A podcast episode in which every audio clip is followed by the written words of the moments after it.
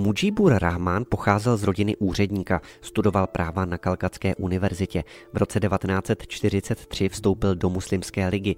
Původně podporoval zařazení muslimské části Bengálska do nově vytvořeného Pákistánu, ale roku 1949 se podílel na založení Lidové ligy, požadující pro Bengálce vyšší autonomii.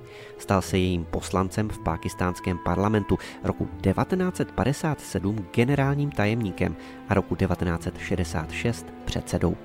Po návratu do čela strany vydal šestibodový program, jehož splnění by proměnilo Pákistán ve volnou federaci. Centrální vláda návrh odmítla.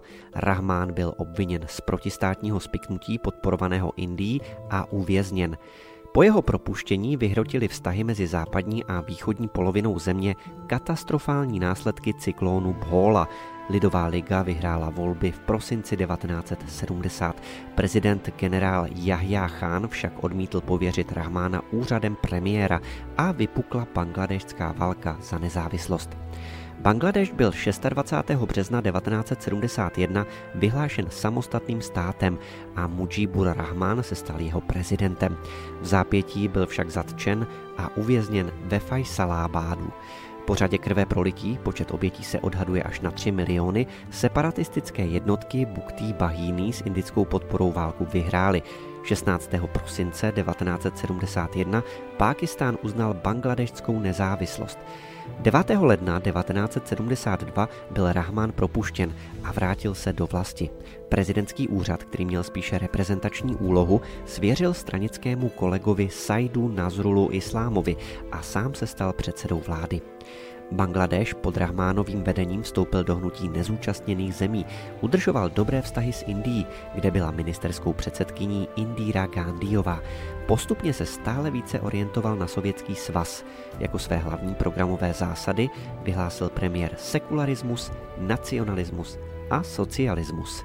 Nový režim musel čelit zdevastované ekonomice. V březnu 1974 na zemi udeřil rozsáhlý hladomor i násilným spourám, jak krajně levicové organizace Gono Bahíní, tak muslimských fundamentalistů. Premiér vytvořil paramilitární organizaci Jatia Rakhi Bahíní, tedy Národní bezpečnostní síly, která brutálně potlačovala stále častější protivládní protesty. V lednu 1975 se Rahman pokusil řešit vnitropolitickou krizi tím, že vyhlásil takzvanou druhou revoluci. Ujal se prezidentského úřadu a vydal ústavní dodatek, podle něhož se jím vytvořená koalice Baksal, tedy Bangladešská dělnická a rolnická lidová liga, stává jedinou povolenou politickou stranou v zemi.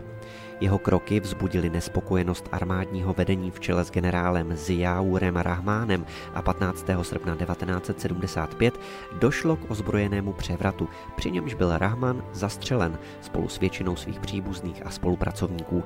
Byl vyhlášen výjimečný stav, novým prezidentem se stal bývalý ministr obchodu Khadákar Muštak Ahmad.